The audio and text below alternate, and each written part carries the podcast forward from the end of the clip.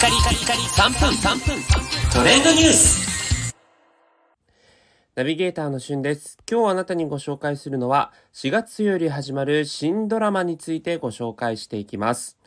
えー、もうね、早くも3月が終わって、4月から新しいドラマが始まるということでね、なんか2022年もあっという間に3ヶ月経ったというような印象なんですが、さあ4月後、4月よりですね、また続々と新しい注目のドラマが始まっていきます。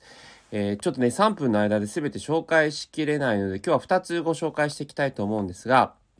一つはですね、先ほど月9でミステリーという流れがね、終わったばかりなんですが、4月11日より綾瀬はるかさん主演で、元彼の遺言状という痛快リーガルミステリーという形でね、あの、弁護士の役を綾瀬はるかさんがやられるんですが、まあ、ある時元彼から、えーの警報があって、えー彼はですね、僕の全財産は、僕を殺した犯人に譲るという遺言状、ちょっとね、変わり種の遺言状を残しているんですね。で、そんな元彼が死んだ事実より巨額の、えっ、と、遺産に心を揺れ動いた、えー弁護士こと綾瀬はるかさんがある計画を立てるということで、共演がね、大泉洋さんと、そしてこの亡くなる元彼をどなたが演じるのかというのが注目の的だったんですが、えー本日発表されて、えーなんとですね、生田斗真さんが主演、あの、共演をね、されるということになりました。まあ、様々なこう遺産に目がくらむ遺族の人たちを出し抜いて、はやし、果たしてね、どうやってこの、えー遺言を手に入れていくのか遺言の通りにこう手に入れていくのかというのが注目の的になっています。4月11日スタートですね。えーそしてもう一つはですね、ソロ活女子のすすめということで、これあの2なんですね。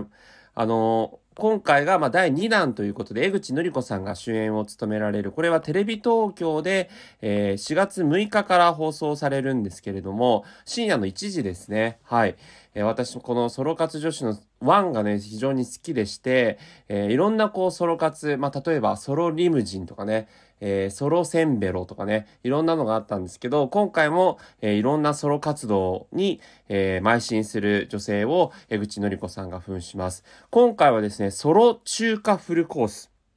ソロサバゲー、ソロヘリコプタークルーズという感じでね、またまた結構ハードルが高いような気もしますが、私はやっぱり忘れもしない、こう、第1話のソロ焼肉。まあ今となっては結構もうね、抵抗感ない方もいると思うんですけど、このソロ活だからこそ味わえるね、楽しみをいろいろと見せてくれるソロ活女子のすすめ2ということで、ぜひそちらもご注目いただければと思います。それではまたお会いしましょう。Have a nice day!